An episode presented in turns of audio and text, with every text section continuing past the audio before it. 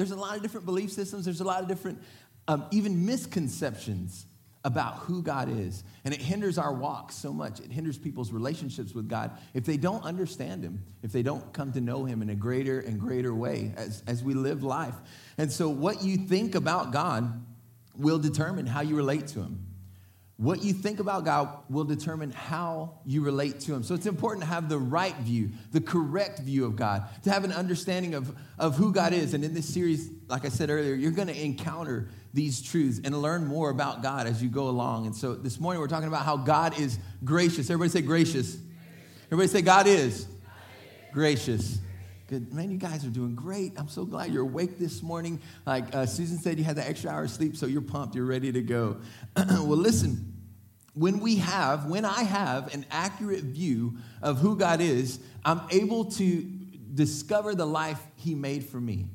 Right? When I have an accurate view of God, I begin to discover the life He made me for. And it's true for all of us. The, the more we know God, the more we'll be able to walk in the things that He has for us the more we're able to walk closer to Him, right? And I, I, believe that each and every one of us desire to do that. We want to walk closer to God. And so this morning, I want to help us to have an accurate view of God, to help have a better, a, more true view of God. So we're going to talk about how God is gracious. When I, when I was a kid, I had a, a rough relationship with my father. My dad was a, uh, a mechanic, and he had his own business, he had his own shop, and it was right on our same property as our house. It was right there in our backyard. And he was a hardworking man. He was always working on a car. I mean, before the sun was up, he was out there in the shop and he was working, slaving away. And then he worked till after the sunset. You know, he'd come in tired. His, his knuckles were all beat up. He had his fingernails were always dirty, right? My dad was just a hard working guy. And, and, and the thing that was cool about having a, a mechanic shop in your backyard is that there's a sea of vehicles out there, right? And so as a little kid, it's like, man, you're, you're, I mean, you're in uh, Indiana Jones and you're trying to discover treasure. You don't know what you're going to find, right? And so you, we would, I know this is kind of telling ourselves, but we would go and see if the cars were open. I can see what we could find in there and see what was in there. We would play hide and seek, and we would hide in the, in the I remember hiding in the bed of an El Camino, right? That was a, a car slash truck back in the day had the bed, and so you could hide in there. That was a great hiding spot. We hid on top of cars, under cars, inside cars, and but we had to be super stealth about it because if dad heard us, which it's a distinct sound when you're jumping from hood to hood. A very distinct sound. And so my dad would come out, hey, you know, screaming, and we knew we were in for it. And so we just book it to the house, right? And just but we knew if dad caught us, we were gonna be in trouble. We were gonna get a spanking. And I was terrified of my dad. Number one, because he gave the, the worst spankings in the world. I mean, my friends got spankings, but my dad had made his own paddle, right, out of a two by four. He carved it out, and he, he even went so far as to write our names on it, right? And then he took it another level. He drilled holes in it so that it would go faster, you know, and you, so the air doesn't stop, the air goes right through it. I don't know if you know the physics there, but it stings.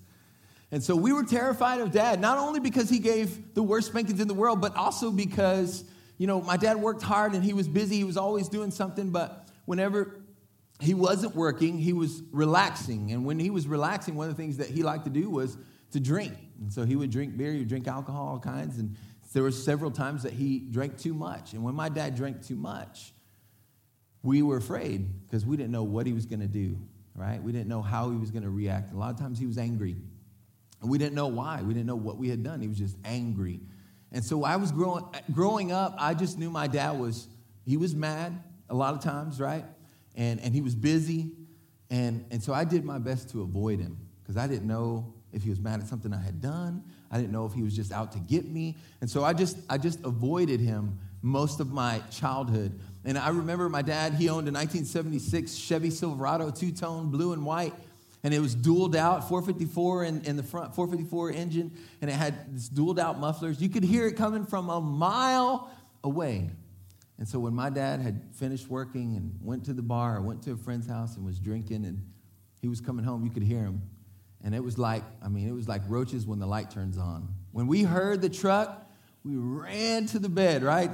Hide under the covers because we didn't know. We didn't know if he was going to come in angry. We know if he's going to come in and, and spank us or hit us or do something because we, did, we didn't know what we had done. We were terrified of him. So we just avoided him. I remember thinking a lot of times, like, I wish my mom would just leave my dad. I wish she would just leave him because we're, we're afraid. He doesn't help us. He hurts us. You know, all these. There was times where my mom did leave my dad, but she would always go back. She, and it got to the point where it was like we knew when she left, we we're just going to go back. We're just, and so I had this just rough relationship with my dad, and I, I got to the point then where I was like, Dad, I just want my dad to go. I just want him to leave. And he did. When I was about 15 or 16, he, he left and he moved to Houston and he, and he started working uh, at a mechanic shop there.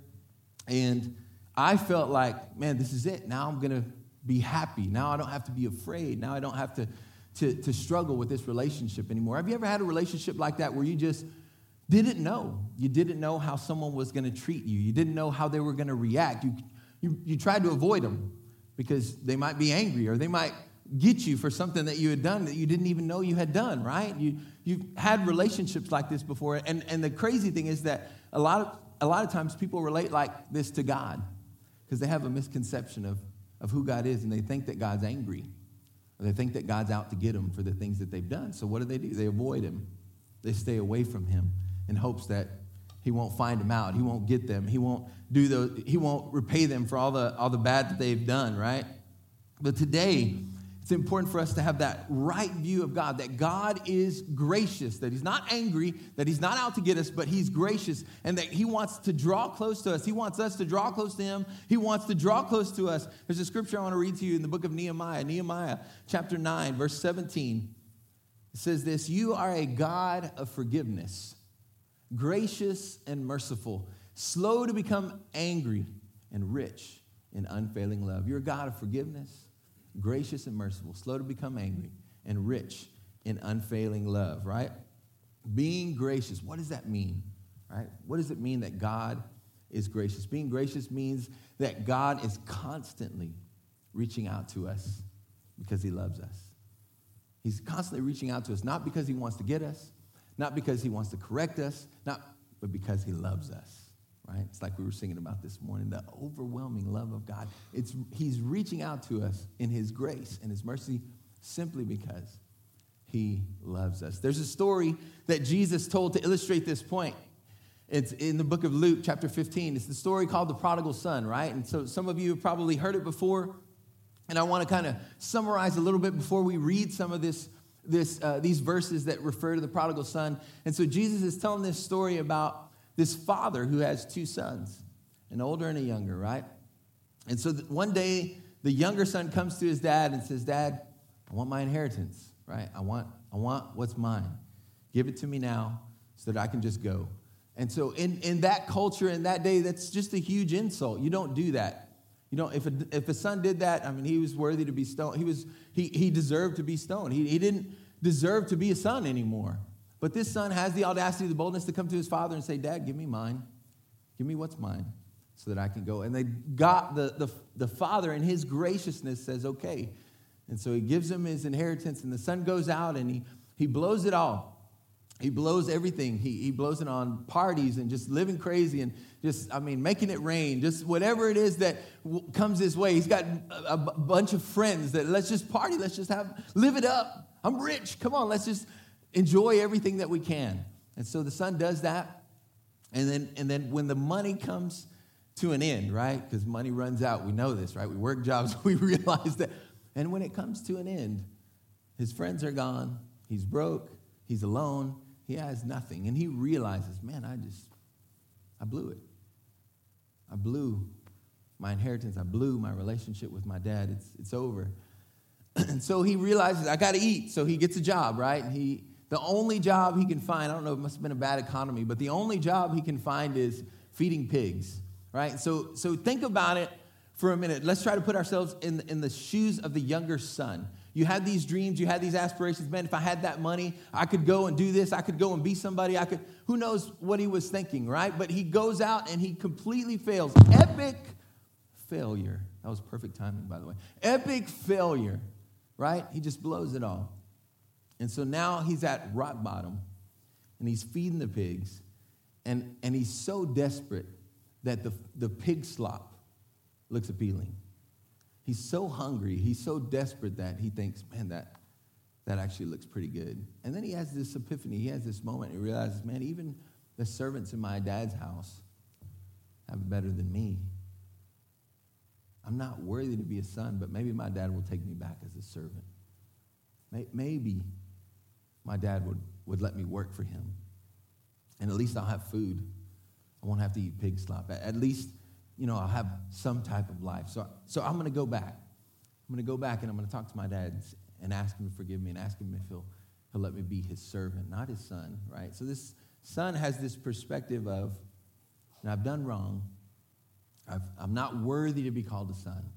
And he prepares this speech. I'm going to talk to my dad and I'm going to I'm going to go back and become a servant, right? Now, that's where I want to kind of pick up in the story. Luke chapter 15. I want to read to you these, these five verses. Luke 15, verses 20 through 24 out of the NLT. And it says this So he returned home to his father. And while he was still a long way off, his father saw him coming. It's an interesting verse right there. While he was still a long way off, his father saw him coming. The only way you see him coming is if he was looking for him, right? Let's, let's keep reading here. Filled with love and compassion, he ran to his son, embraced him, and kissed him. Now, running is something that men don't do in that day, it's inappropriate. You look like a fool if you run. Why? Men wear, they wore robes. And so you really can't run unless you do this number. Like pick up your robe and then you, you got quick feet and then you can run, right? So they don't do it. If, if, a, if a Jewish man saw another Jewish man running, I mean, he'd be like, look at that fool. You know, it's not like run, Forrest, run, like that kind of thing. It's like, no, he's really a fool. You don't, you don't run. But this father, filled with love, filled with compassion, ran to his son, embraced him, and kissed him. His son said to him, Father, I have sinned against both heaven and you, and I am no longer worthy of being called your son. Have you ever felt like that? For the things that you've done, you felt like, I'm not worthy to be called the child of God. I'm not worthy to be called the son of God. I'm not worthy to be called the daughter of God. Then you know what it's like to be the younger son, to have an epic failure in your life, and to not want to come crawling back and say, I'm sorry. I'm not worthy to be called your son. But look at what the father says. But the, his father said to the servants, Quick, bring the finest robe. It's, it's like he interrupts his speech before he's even done. He's going to tell him, Make me a servant, right? But the father stops him and says to his servants, Quick, bring the finest robe in the house and put it on him. Get a ring for his finger and sandals for his feet. And kill this Kill the calf we have been fattening. We must celebrate with a feast. For this son of mine was dead and is now returned to life. He was lost, but he is now found. So the party began, right? I love the way the NLT puts that. The party began. So if you're the younger son, I mean, you're overwhelmed, right? You're humbled. You're like, I was just going to be a servant, but man, dad, you just, I don't understand this in your grace and your mercy. You, you came running to me, you kissed me, you loved on me. Like, and if you've ever felt the forgiveness of God, you understand what it's like to be Him, right? To feel unworthy. But yet, it's not about you, it's about God. It's about the grace of God. And God is gracious, even when you're unworthy. God is gracious. And so the father embraces the son. He says, Let's throw a party, right? I mean, it's just, if you think about it in the natural mind, it's crazy, right? Because if we keep reading in the story, we see a, a completely different perspective, right? It's the perspective of the older son. Let's look in those verses, right? Let's keep reading. Meanwhile, the older son was in the fields working. When he returned home, he heard music and dancing in the house, and he asked one of the servants what was going on. Your brother is back he was told, and your father has killed the fattened calf. We are celebrating because of his safe return. Okay, so now we all know what it's like to be the younger son. Now let's think about what it's like to be the older son. Here you are, serving your dad. You're out in the fields working where you've been every day, right? Working and slaving for your dad, doing your best to help your father. You know that his younger son completely betrayed him. You know that, that your little brother totally dissed your dad, right? Disrespected him, asked for his money, went out and blew it. I mean, just dumb. And then you're coming home and you, you hear like music. You hear like the, right? I mean, you hear and you see dancing, like there's a dance floor in the house and your brother's like getting it with his friends while you're working. Like nobody even called you to come eat. You're out there slaving away, and now and you smell the barbecue on the grill. Like they're cooking steak, they're cooking baby back ribs. It was a, it was a calf. It wasn't a cow, right? It was baby back ribs. Uh, you, you smell that in the air, and you're like, what? Am I the only one that's crazy? Dad, do you remember what he did to you? He completely disrespected you, and he went and blew all the money that you gave him. How? He just got back. How can you throw a party for him? I mean, it's like 15 minutes. Nobody throws a party in 15 minutes, right? It's illogical. If you're the older son, you have every right to be angry, right? You're like, this makes no sense. This is completely illogical. But that's the grace of God. it makes no sense that God would die for his enemies, because that's what we were. When we sinned against God, we became enemies of God. It makes no sense that God would love us. But the grace of God, it's scandalous. It's illogical. It's unthinkable. It's not about me, it's about God. And that's what the older son needed to see, right? He was doing what was right, he was doing his best, but he was doing it for himself. That was what became obvious by the words that he spoke, right? The older brother was angry. Let's keep reading the story. We, we may have heard this before, but let's keep reading. The older brother was angry and wouldn't go in. His father came out and begged him, but he replied, All these years I've slaved for you and never once refused to do a single thing you told me to. And in all the, that time, you never gave me even one young goat for a feast with my friends. Yet, when this son of yours, notice this, he doesn't say brother, we're my brother. When this son of yours, right, completely disowned his brother, comes back after squandering your money on prostitutes, you celebrate by killing the fattened calf. Let's look at the older brother for a little bit and talk about some things that maybe we can learn from him. Until we see God as gracious. Until we see God as gracious, we can live in a state of restless anger. And that's what's obvious when, the, when he begins to speak. He's angry. He's angry with what's transpired. He's angry with his brother for making this stupid move, for doing these crazy things, and for insulting his father and going out and blowing all his money, right? And he's angry with his father that his father didn't take it out on him. That his father didn't have consequences for the son. I mean, you came back. Yeah, you came back. We're going to have a party, but you don't get to celebrate. You were out there doing all kinds of crazy things. You spent all my money. You sit in the corner while we dance and while we eat steak, and you can just watch while we celebrate, right? I mean, that's what we would want to do as a parent. No, no, no. You don't get to enjoy this for all the crazy things you've done, right? You're in timeout. Go to the corner. Right? I mean, he deserves punishment. That's what the older brother's thinking. And the older brother becomes angry when he, when he doesn't think that the younger brother gets the punishment he deserves. He should be punished. We shouldn't be throwing a party. He, there's consequences for what he's done, right? And maybe you've been there before too. Maybe you've looked at from the outside, looked at somebody else's life and thought that they didn't deserve that. Why did they get that promotion? Why did they get that new car? How did they didn't deserve that? They don't deserve that son. Look at how they parent. Right? And we we begin to judge, and it makes us angry. And we forget that God is gracious. God is gracious, man. He gives us what we don't deserve. That's what grace really means. That we get what we don't deserve. The younger brother didn't deserve a party. He didn't deserve to be a son anymore.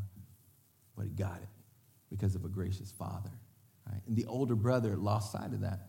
If anyone should know the heart of that father is the older brother. He's been there day in, day out. He's worked with his dad. He's, he's lived with his dad. He's stayed with his dad, loyal. He's so close to his dad, and yet still didn't know his father's heart. Didn't know that his dad was a gracious man, a gracious father. Right? And if we don't understand that God's gracious, then we can live in a state of restless anger. But his father explains this to him, right? His father said to him, Look, dear son, you have always stayed by me, and everything I have is yours. We had to celebrate this happy day, for your brother was dead and has come back to life. He was lost, but now he is found, right? That's just an explanation of something that we, we don't get, we don't understand. But we have to come to this view, this perspective, and this, this we know about God. And He's gracious. He's gracious. And if we begin to judge from the outside and, and, and begin to say what people should get or what people should, and we lose sight of that graciousness of God, right? God is gracious because of his love. He's always reaching out to us. He's always wanting us to come home to him, to come back to him. The Father was looking for the Son to come back, right? And as soon as he did, he ran to him. And when we come to God, regardless of what we've done, He's ready to welcome us.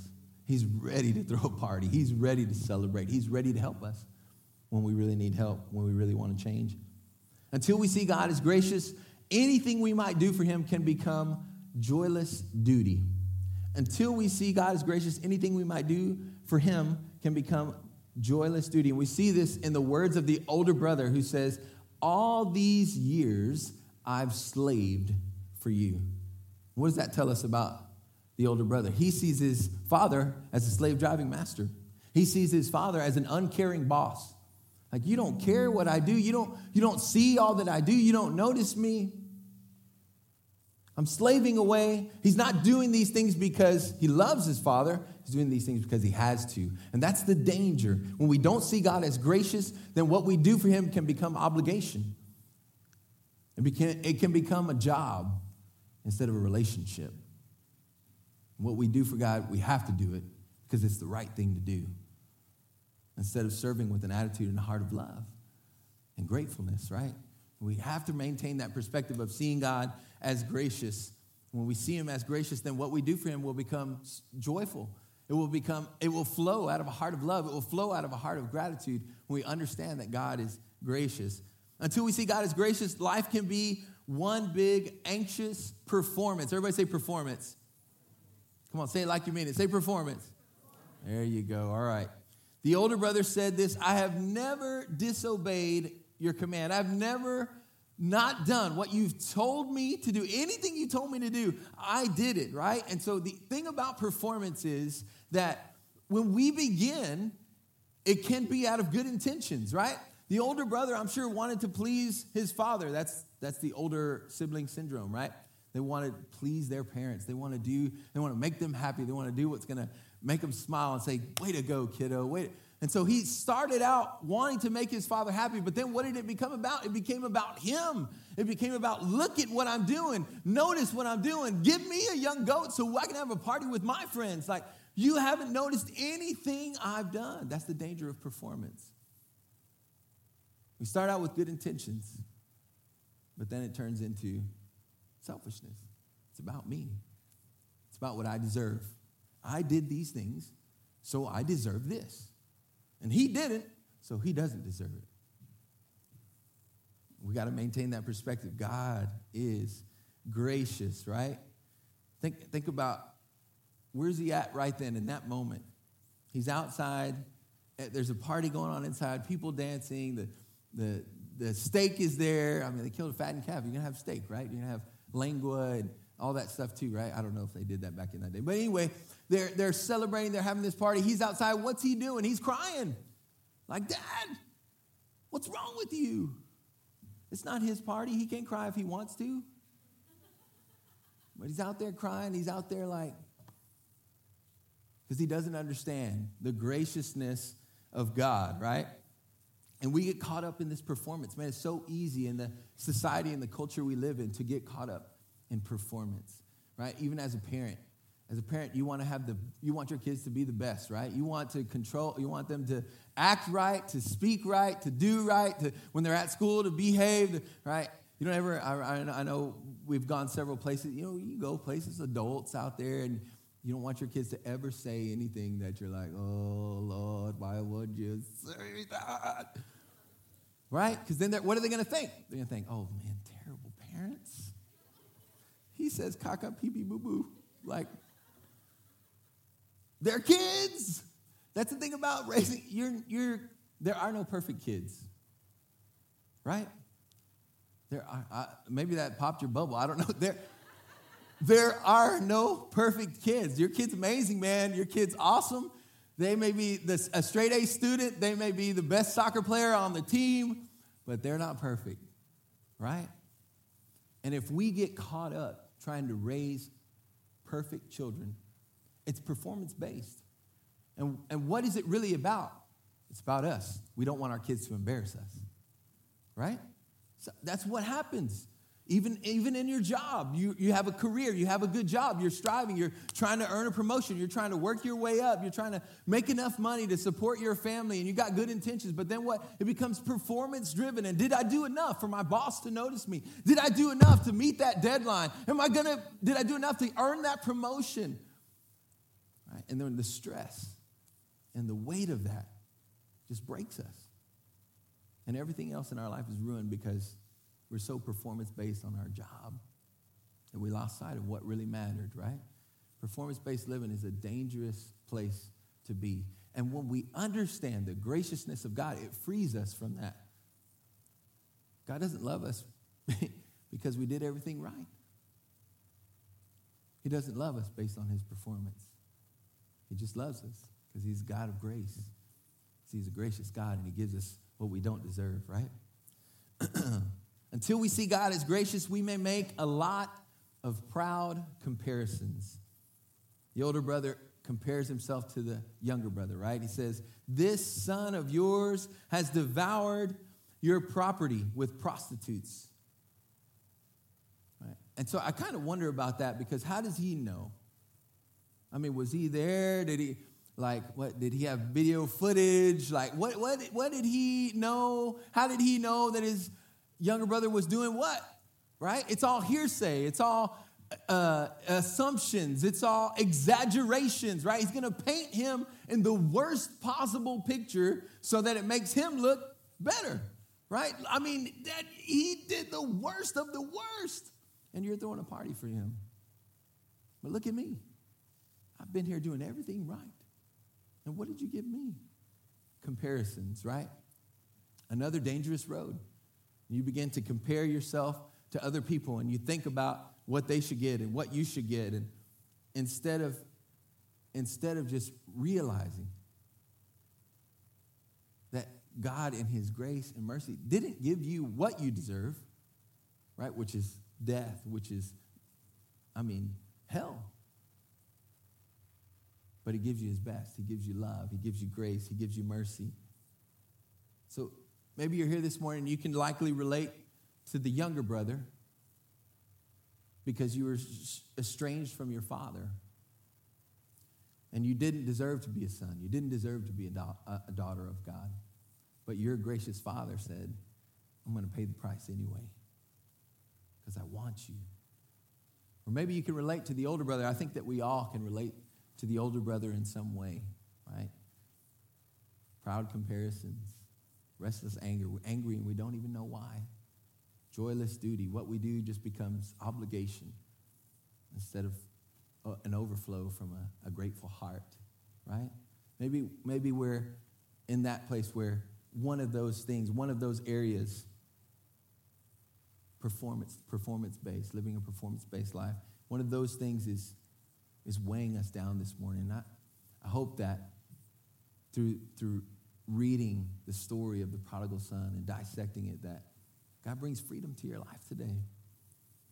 And you realize that, man, the very things that you have in your life, the relationships you have, the job you have, the health you have, the, you have because God is gracious. That's why you have those things. So I want to pray for us here in a minute, but let's talk about some next steps. Let's, let's, let's do this. I, I want to encourage you in these next steps. Ask God to show you where you have lived in anger, joyless duty, performance, or comparisons. Because a lot of times we don't even realize that we're doing that. We don't even realize that we're walking in these things. But it, we can ask God, and sh- God, show us where we've done that. And then, secondly, we want to ask God to help us see how gracious He really is, to expand our perspective and our view, understand the grace of God just a little more. I don't think we'll ever fully understand it, but just to get a, a little bit bigger of a picture of the grace of God, right? And then, number three, ask God to help you see when He is reaching out to you in His grace, because He is. He is right now. He's reaching out to you in His grace. In your hardest trials, most difficult circumstances of your life, the grace of God is there reaching out to you. It's just a matter of us seeing that grace, right? Let me tell you a little bit more about the story of me and my dad, right? So he left and uh, moved to Houston, and I thought I was going to be so happy that, you know, dad's gone and I don't have to worry, I don't have to hide, I don't have to be afraid that what he might do or, you know, what might happen.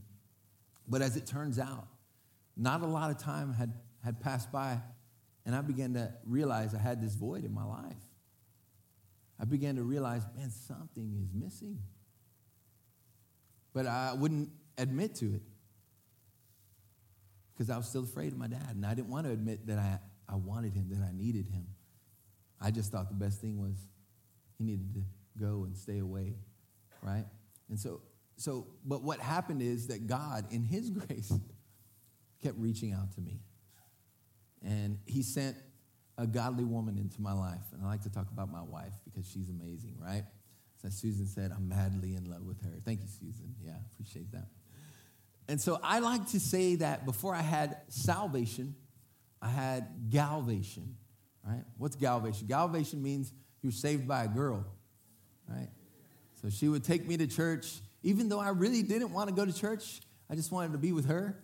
So, but if I was going to be with her, then I had to go to church. And so I would go to church, and I remember uh, just not really wanting to go, but going because of her. And so that was that galvation. But God knew what he was doing, right? In his grace, he was reaching out to me. He was, he was beginning to heal my heart. He was beginning to draw me close to him. And he realized that I had stayed away from him. God knew that I had stayed away from him because my relationship with my earthly father had hindered my relationship with my heavenly father. And I thought that God was the same way. God's just angry with me. God's just out to get me. That's why all these bad things have happened to me. That God is after me. And so I do my best just to stay away. But God, in His great grace, kept reaching out to me.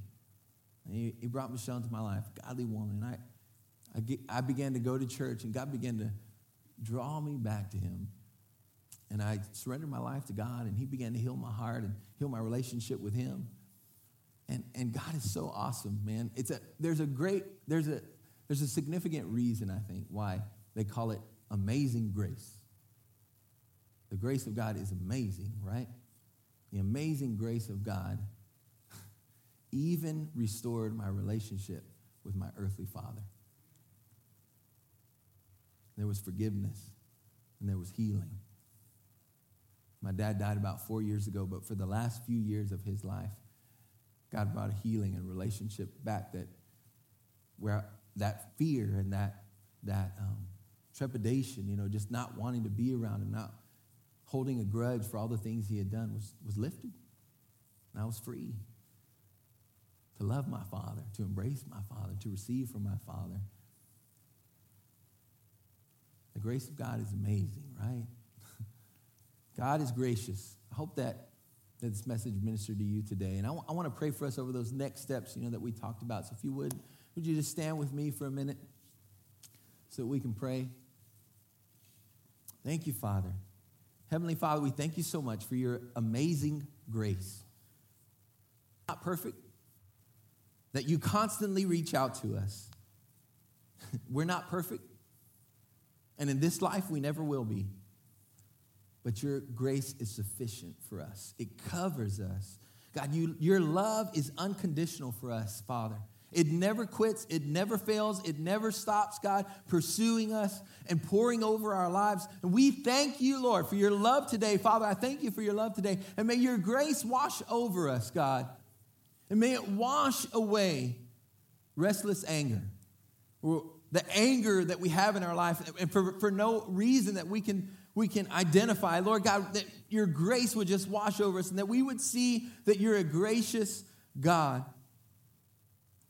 God, where we've served you and it's been just joyless duty, it's been obligation. May your grace wash over us today and give us a grateful heart that we're thankful that we have the opportunity to serve you. May we see serving you as a privilege, as an honor, and not a duty or an obligation. Father, where we've performed, where we've been all about performance in our relationships, Lord, even with our children or with our coworkers, God, or, or with our family, we've tried to earn their respect. We've tried to earn their love. God, may your grace wash over us today. May we understand it's not about what we can do or what we have done. It's about you. It's about sharing your love with others. It's about sharing the grace that you've given to us with those that you've placed in our lives. May we be gracious to people as you have been gracious to us, God. Thank you, Father. And God, where we've compared ourselves with other people, Lord, may your grace wash over us, and may we not sit in the seat of judgment. But God, may we pray for those we pray for those we see that are struggling. May, may, we, may we be reminded that we want, at one time we were the younger brother. We were in desperate need of you to forgive us, to reach out to us, Lord God. So we thank you for your grace today, Heavenly Father. We come running to your arms. We ask you for forgiveness. We ask you for love. And we thank you that you're free, you're, you're willing to give us what we need. We love you, Lord. We bless you. We thank you for your great grace, your great love for us. In Jesus' name we pray. Everybody said, Amen.